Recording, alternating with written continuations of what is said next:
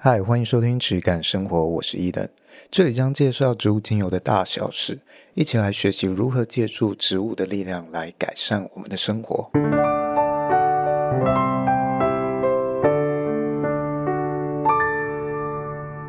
欢迎收听质感生活，我是伊登，我是轩。最近啊，我在看一本书，它叫做《刚刚好的不努力》，它不是一本太心灵鸡汤类的书，而是在解释现在呃现代人可能太多人给自己很多的压力。我觉得尤其可能在东亚这一块，像是台湾啊、韩国啊、日本这些，我们的整个工作环境很高压，嗯，或者是同才之间压力很大的这些社会，有这样的一个状况，就是我们可能给自己太高的一个标准，包括父母。可能也是，从小你可能就必须要赢在起跑线上。嗯，从幼稚园开始，你就开始被冠上了这样一个命运。你幼稚园开始就要赢在起跑线上，你要开始。好像现在这个幼儿园也有开始在念英文的。哦，真的假的？好像是有的哈。就是呃，像我小时候会有一个状况，是要升小学的时候，他会有。波泼么补习班？哈，你可以先去学，你可以赢在起跑线上，比别人先学会波泼么，就先修班的概念。对对对，我是有经历过这件事情的，所以我在转小一的时候，哦，我是有小小赢在这个起跑线上，但是事后证明它也没有任何的影响，因为很快大家都一样了。嗯，所以我们很多时候可能会太追求完美。太想要某件事情做到可能那个成功，或者是做到一百分的程度哦，完美主义者。但是每个人对成功或对完美的定义，其实可能都不一样哦。那我在看这本书的时候，他讲到这些东西，他去分析嘛，去了解我们自己到底这些压力成因是怎么样形成。我也反思回来，我对于精油这个事业，对于品质的追求，哦，例如这几集我也一直有在聊我在经营品牌啊，心态上的一些转变。那我就想到，其实我对品质的追求啊，其实也是它超过了一个范围之后，每个人对于高品质的定义可能都不一样。嗯，我们如果是一般消费者的情况，他要去用到一个高品质的精油，他想象的可能是什么东西？你觉得你你会想象一个高品质的精油，你会觉得有什么要件要符合？如果你是一个还没有什么接触过精油的人，这个情况下，我觉得。以现在的市场上面来，就是市场的行销或什么的引导下面，我觉得现在就是你完全是一只一个小白，一张白纸的话，大家可能会先看的是认证吧。对，所以认证对于他们来说是一个高品质。对，但是对我来说就不是啊。对，好，因为我知道它这些是怎么样去制造而成的，或整个过程，我知道它可能不精准，但是我追求的这个东西。跟消费者追求的东西就不一样，那这时候你就会变成你需要大量的去教育，但是今天谁会留下来听你讲话？其实留下来的人不是很多，嗯，那你就会在一个群体里不断的划分，不断的划分，划分到最后一个小圈圈。那你的追求也不只会只有这一件事情嘛？你的追求啊，呃，还会有更多跟这个市场可能有差异的情况下。最后可能就只有你一个人啊、可能有一些人，呃，你运气不错，刚好遇到有一些人，他对你的追求的东西有某种程度上面的相似，但是也不会百分之百跟你一模一样。就像我们每个人可能要做的职业或者梦想中的一个家庭，可能都有细微不同的想象。那对于我在精油的追求这件事上，我觉得其实也是一样。那这件事情，最对这件事情的追求越深，它最后的价格其实也会越高。那这样一个价格，我到底要让谁去买单？这有时候会跟市场有很大的一个落差。对。那我就想象到，我就举例，如果今天一个便当店。他对品质的追求哦，对他原料的追求，像是我对原料的追求一样，类似这种程度的话，哦，他可能要求哦，我的肉我一定是要这个鸡这个牛是可以在外面跑动的，它可以很快，它没有笼子。哦，他要听古典乐，他的肌肉要按摩啊、之类的，哦，非常幸福的这些家畜，然后他去做的那肉，我才愿意去购买。然后这些菜一定要是没有农药啊、然后呃有虫蛀都没关系，因为那才正常嘛，没有农药，一定要这些东西，然后一定要新鲜在地，回馈在地，所以呃，他认认为的高品质有很多要素嘛。那这些要素不见得每一个追求所谓高品质食材的人都会认同，每一个人在意的点可能细微的有不同。那今天这间便当店它有这么多追求的时候，你觉得它一一盒便当应该要卖多少钱？可能要三五百块。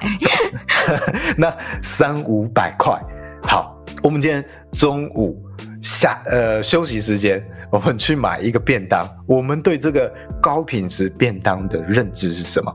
你觉得你中午买一个便当，你对一个好的便当定义是什么？好的便当，你说我个人对于好的便当定义吗？对对对对，你对一个好的便当的追求，第一个一定要好吃啊，对，好吃。然后第二个要干净，干净，对，好，干净可能是它环境嘛，看起来干净。对对对对对对，看至少要我看起来干净。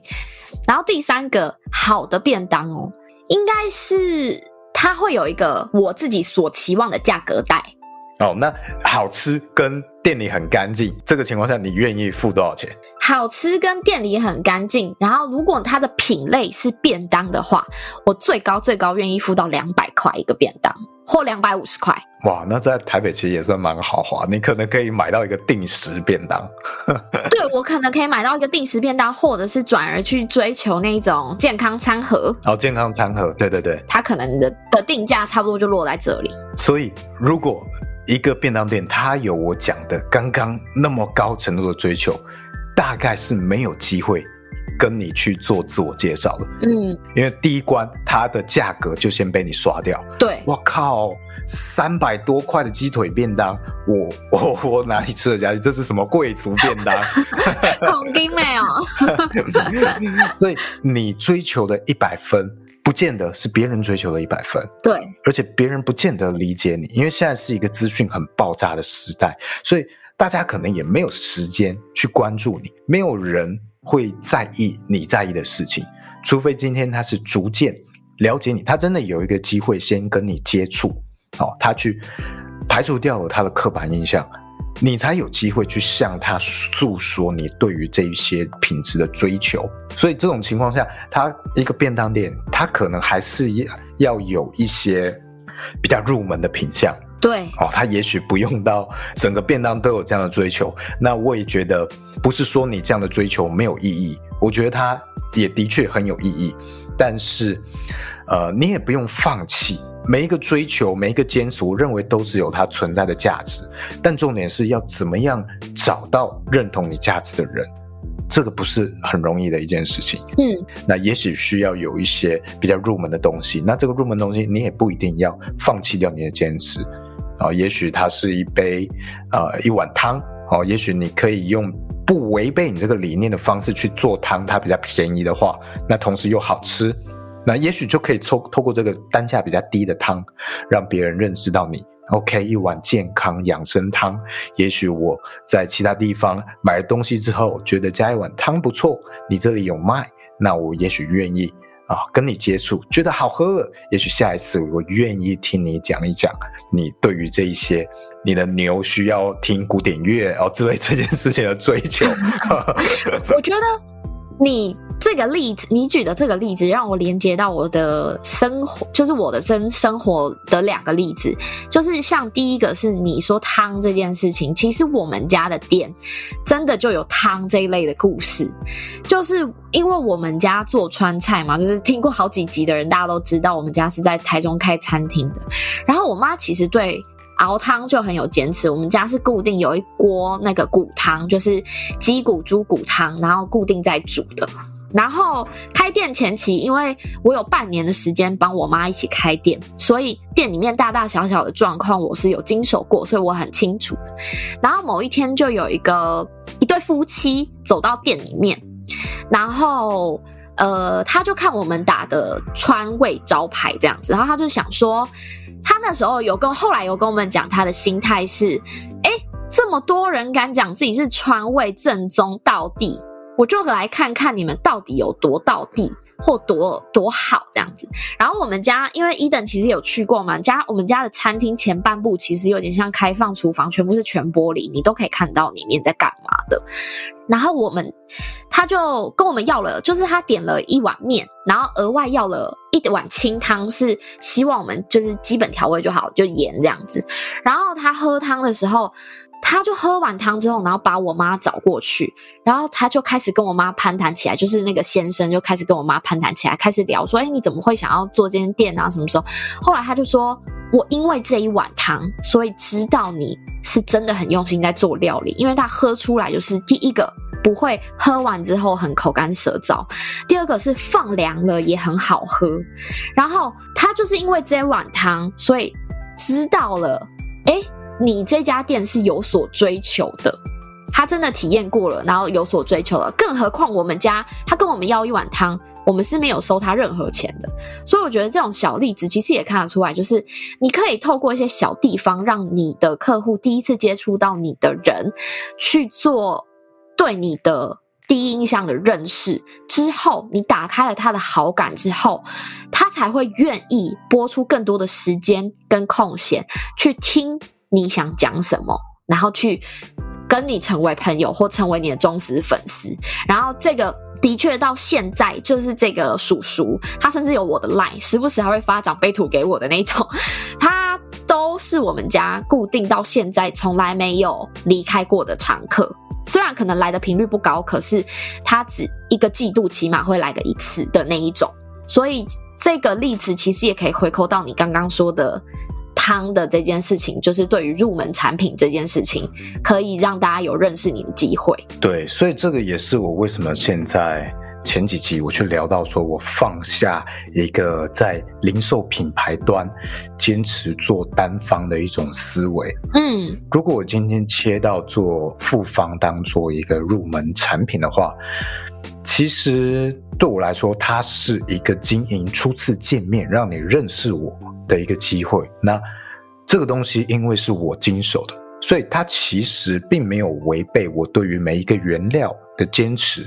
那我只是呃，让你可以有一个机会跟我沟通，让我去介绍我自己对一百分理念的追求，跟对这些单方精油、单方植物油的追求。啊，我有了一个沟通的管道之后，我才有机会向你诉说我后面的故事。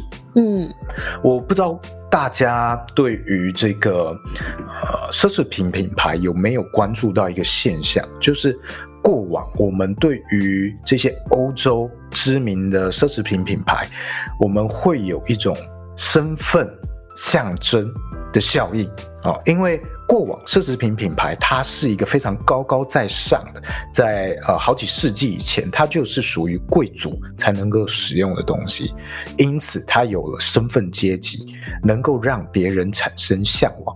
但是如今在这个时代，其实不太有这种身份阶级的划分了，所以它不太像过往变得那么遥遥不可及。是，诶，你可能是一个。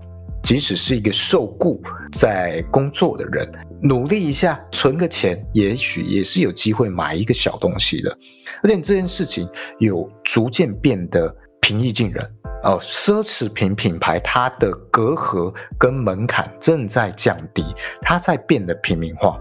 所以你会看到有一些过往非常昂贵的品牌啊、什么 LV 啊之类，它现在居然开始出钥匙圈。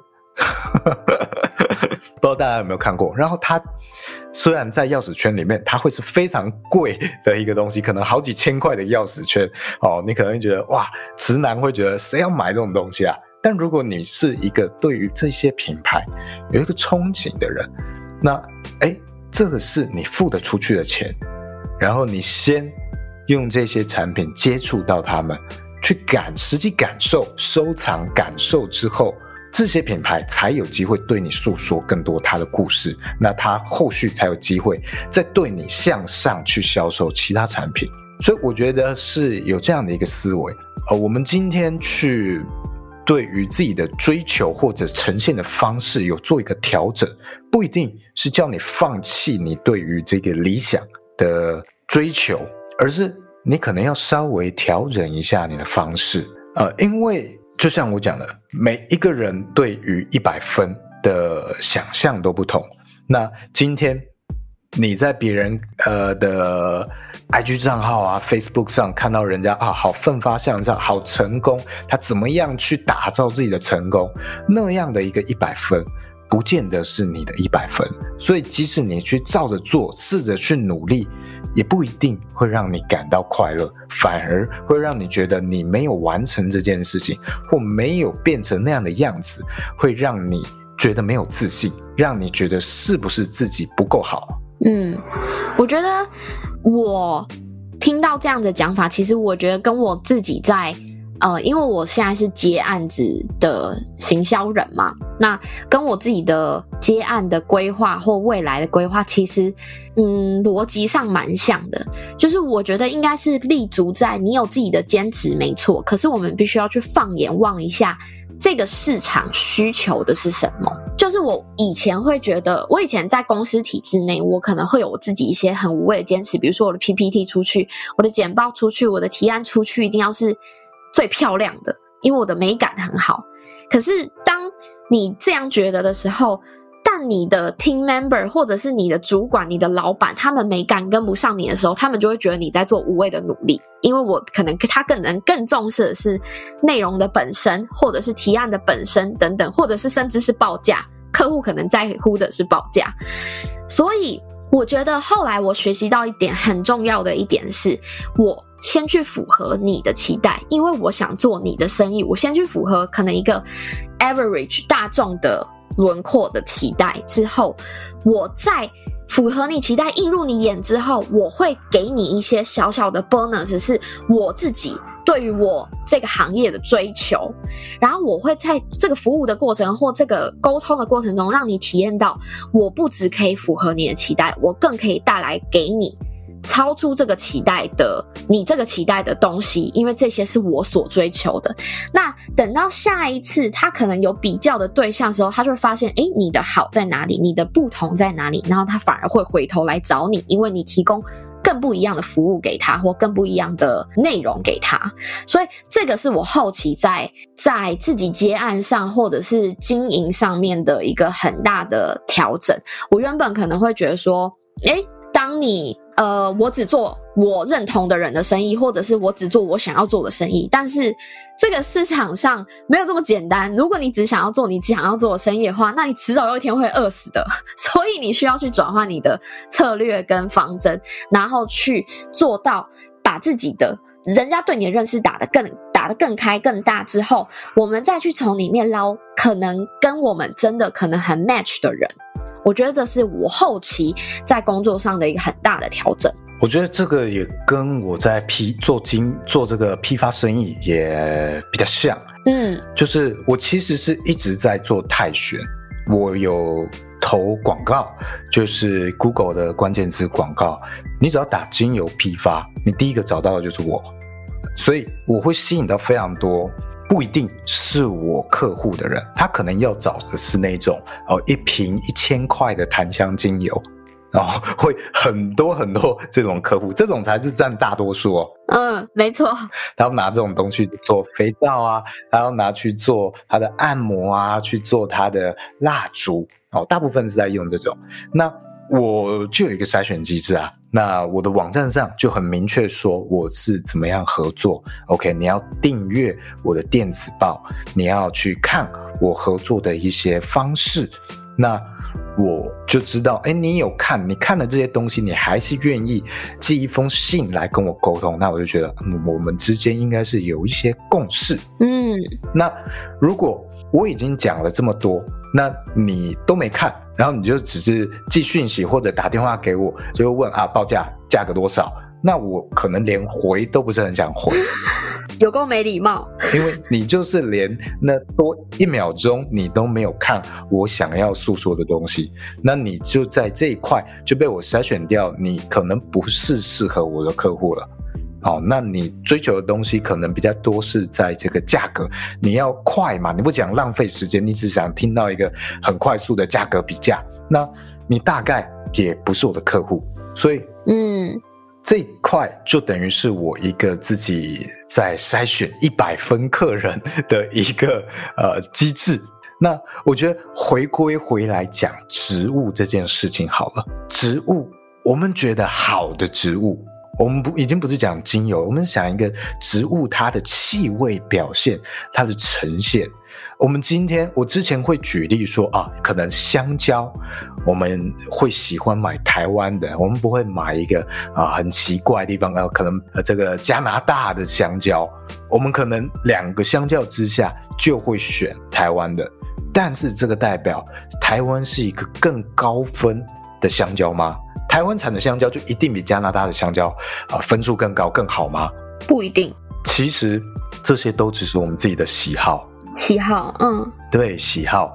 你如果今天对于对，假设这些香蕉他们是真人好了，然后你对着这个加拿大的香蕉，哦，说，哎，我觉得你的表现不是很好哦，你应该要像台湾的香蕉一样，怎样又香又甜，然后又便宜。加拿大香蕉会理你吗？他会跟你说，I don't give a fuck。哦 他才不在乎诶，他就是要做他自己啊，他就是哦，那怎么样生长？那他的环境是怎样造就了他嘛？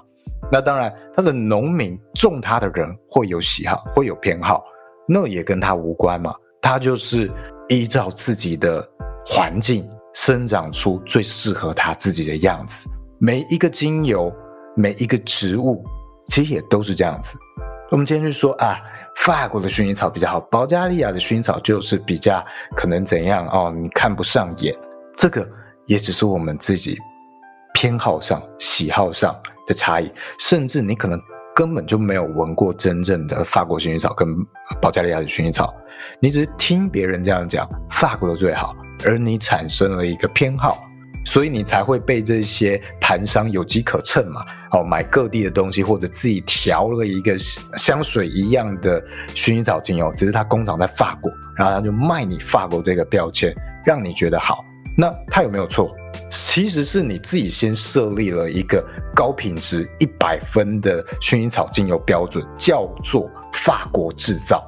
他们只是符合了你的一百分的标准。因为你其实并没有把这个高品质或纯度这件事情真正在意它，把它摆在一百分的位置嘛。这些厂商也只是依照你的需求去制造的这些东西。所以今天为什么我们的市场会有这么多单体调和之后标准化的这些精油，甚至芳疗机构、芳疗老师、芳疗品牌，大部分也都是在用这种等级，因为。消费者被塑造成他要追求的一百分就是这些东西，所以我觉得我们要多跟植物去学习，多去了解植物的特性。嗯，我们生活也要多像这些真正的植物一样。哦，你在什么样的环境下，你能够怎么样舒服的伸展生活，就已经非常好了。你能够好好活着，就已经是一件非常棒的事情了。我觉得刚刚有一个很大的重点是，为什么很多人会有一些看着别人，然后想自己，然后会过度苛求自己或什么之类。我觉得很大的几率是在比较。可是你看植物，他们不会互相比较啊。仙人掌跟玫瑰花并不会说哦，因为它开得出花，然后很粉红色，大家都很喜欢，所以我要长得跟玫瑰花一样。不会啊，所以我觉得这个比较的心，因为我自己的个性会是我超级淡薄的，所以我很不会去跟人家比较这件事情。可是其实我也曾经有落入那样的时期过，在我刚进呃，我刚进行销圈，然后我开始有很大的压力，然后很常会去看别人有的，然后我没有的，可是我却忘忘记回头看看自己我有的是什么。我拥有的或者我的能力是什么，反而你更聚焦在自己拥有的是什么，能力是什么，能做到什么的状况下，你可以走出更属于你自己的路，或者会走得更顺遂。你会知道，哦，我就是适合这样子啊，我就是适合哪样子啊，我我不要去做别人适合，可是我完全做不来的工作，那就是自讨苦吃嘛。所以这一点也是不要一直向外看，去多看看自己。是什么？然后自己可以怎么样？这样子。对，我觉得一个重点就是聚焦在现在，聚焦在当下。当下。对，因为未来的事情你也很难去控制，可能真的你被要求的事情太多了，你被要求的标准，未来要完成的事情，你的家人、你的工作、学业，各种各种的要求跟期望实在太多了。那这种时候，压力可能都会让我们。根本失去了生活这件事情。嗯，我们变成了一个完成别人要求、完成别人想象的一个机器。那你自己到底你对于未来的追求是什么？很多时候大家都会在这里迷失。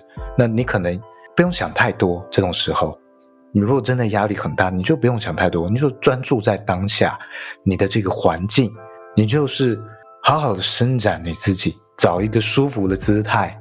就好了，这样就已经很不错了。那专心解决你现在手上的东西，把现在手上的东西试着做的比上一次更好一点啊，完成的更多一点啊。光是这样，其实就已经很好了。嗯，那我觉得听我们节目的人，嗯，如果你是有在用精油的人啊，或者你是想要经营精油相关的生意，你很幸运。也很不幸，你很幸运的一点是你听到了呃一个进口商，或者是说一个经营精油这么久的一个家庭的二代，他对于这些东西的追求还有迷惘，他他看到的东西，但是你也。有一个不幸是你，你被打开了这个潘朵拉的盒子，就你过往认知的很多东西，你可能会听过我对于这个一百分的追求之后，你会开始产生迷惘，回不去，你会不知道哇，我手上这些精油哇，怎么办？我已经花了这么多钱啊，或者我到底要相信谁？你被打开这个潘朵拉盒子，所以这个可能也是你的有一个小小一点的不幸，但是也没有关系。我觉得都没有关系，你专注在你手上，你能拿到什么？你有什么？你真的觉得，哎，你这个东西可以对你有一些帮助，其实就已经很好了。嗯，那如果你知道你在这方面还有更高的追求，你真的有兴趣，你想要再深入，那我觉得那很棒啊！哦，你找到你自己的一个前进的方向，你就依照你的能力跟你能够身边环境能够接触到的东西，当成一个标准。就好了，你不一定要面对我在面对的，因为那个是我在追求的一百分，不是你，所以你不用让像我一样对这些东西迷惘。你手边有什么，你开心就已经很好了。就像我以前也分享过的，即使是单体稀释或单体调和过的这些标准化精油，它有没有效用？它也是有效用。嗯，它有这些个别单体的医疗效用，一样也是有。它能不能提供你情绪上面的一些支撑和想象，也是有，包括像是香水，也是有这样的一个效果。所以你在这方面不用太过于钻牛角尖啊，钻牛角尖是我的一百分在追求的事情。那我也要说，你不要这么钻牛角尖。所以你看，我现在品牌零售，我试着找到一个出路跟一条路可以铺成。让这件事情能够更好的去延伸到我想要追求的那个一百分，即使我知道我现在没有办法，嗯，立刻就变成我想要的那个模式或模样，但是我知道我透过了这些东西，我可以有更好的讲述的一个管道跟听众，我更有机会去带我自己前往那个我追求的目标，所以这是我属于我的。专注当下，处理好我手边能够处理的事情，跟调整他们展现的面貌，让这些东西能够更好的串联在一起，让这件事情让现在这个时刻它能够运作下去，能够连接到未来。所以你就专注在当下，你自己手上有的东西，试着做好那一两件事情，或者换一个角度去处理它。我觉得其实它搞不好就会出现另外一个新的面貌跟新的解决方案，然后一切哎就有点水到渠成，它就出现了新的一条路。我觉得我听完之后，其实跟我其实就是自己的一个还蛮重要的，呃，算是影响我生活的一句话，就是“宁为鸡首，不为牛后”，因为他把那个情境刻画在了你宁愿去当这群鸡里面的领头鸡，而不是你是一只鸡，然后你跑去牛群里面想要当领头。领头牛，这就是不对的，因为你把自己放在错误的位置，所以很像就是你刚刚说的，我们会有品牌，会有品牌自己的追求，可是我们跟大家分享，并不是要大家跟着我们一起去追求这么这么极致或这么这么变态，反而是你可以想想，哎，你在你自己手边有的这个环境里面，然后你有的资源里面，你如何做到最好，那就是很棒的一件事情了，就不用。太过于苛求自己，但很怕就是大家听完之后，我是不是用一定要用什么什么才是最好的？我是不是一定要跟你们买什么什么？其实没有，我们一直从来都没有这样讲过。嗯，那我们现在在做的东西，我觉得都可以把它当成是一个地基。你专注好现在去做好这块地基，你未来你要建什么样的大楼，其实它都会变得相对稳固。你这块地基没打好，你就在担心未来的大楼啊盖了会不会歪啊之类。那你连地基都还没有啊，你担心什么呢？嗯，我觉得还有一件蛮有趣的事情是，我们在对于精油气味的品鉴上面，其实常常会遇到一个状况，比较便宜一点的精油，或我们讲这些单体调和标准化之后的精油，你会觉得它会闻起来有一点完美。哦，你就觉得哦，它的那整个气味没有什么部分会让你觉得，哎，有点怪怪的、臭臭的啊、哦，或者有一个奇怪的尾韵啊，或奇怪的一个头。通常他们表现的就已经有一点像是香水，但是在找到这些纯精油的时候，他们其实大部分啊，里面都会有一些小小的不完美。嗯，啊、哦，这是我们。对于气味想象上面小小的瑕疵，就像我讲，它可能会有哪一段让你闻起来，哎，有一点点一个臭臭的味道啊，或者你觉得，哦，闻起来没有那么好闻的味道藏在那个里面，但就是这些小小的不完美，促成了它的完美，就是它一个展现它自我个性最完美的一个样态。好，那个就是它嘛，代表了它的这个生长环境，它的那一年的雨季，那一年的阳光，所有的都融汇了在这一些啊小小的细节之中。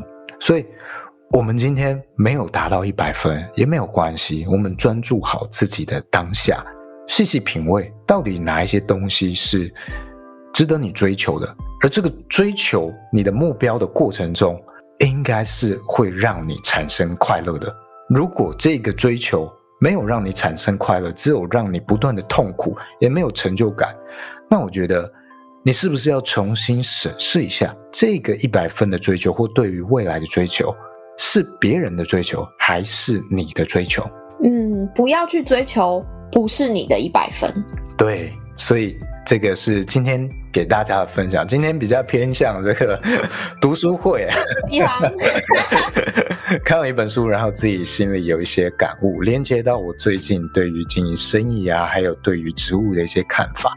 我觉得很多时候很有趣。你在一个看起来完全不相关的东西的一些知识或一些观点，它能够跟你现在在执行的东西产生共鸣。嗯。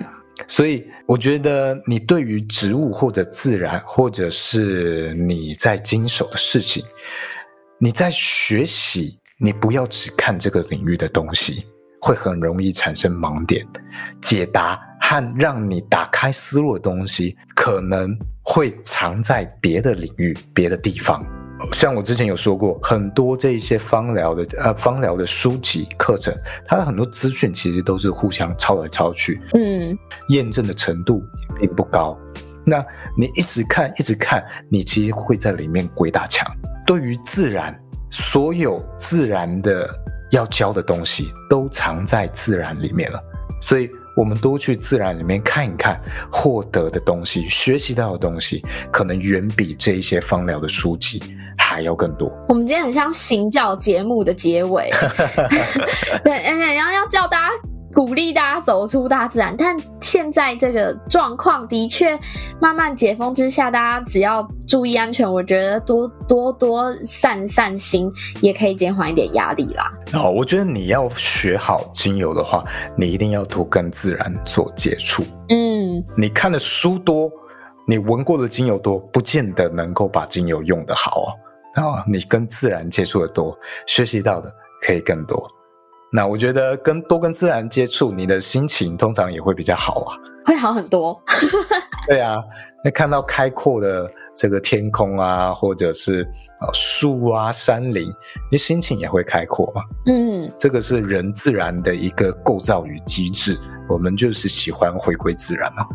那精油这些当然可以在你哦住在家里啊，工作期间给你一个辅助，很快速产生。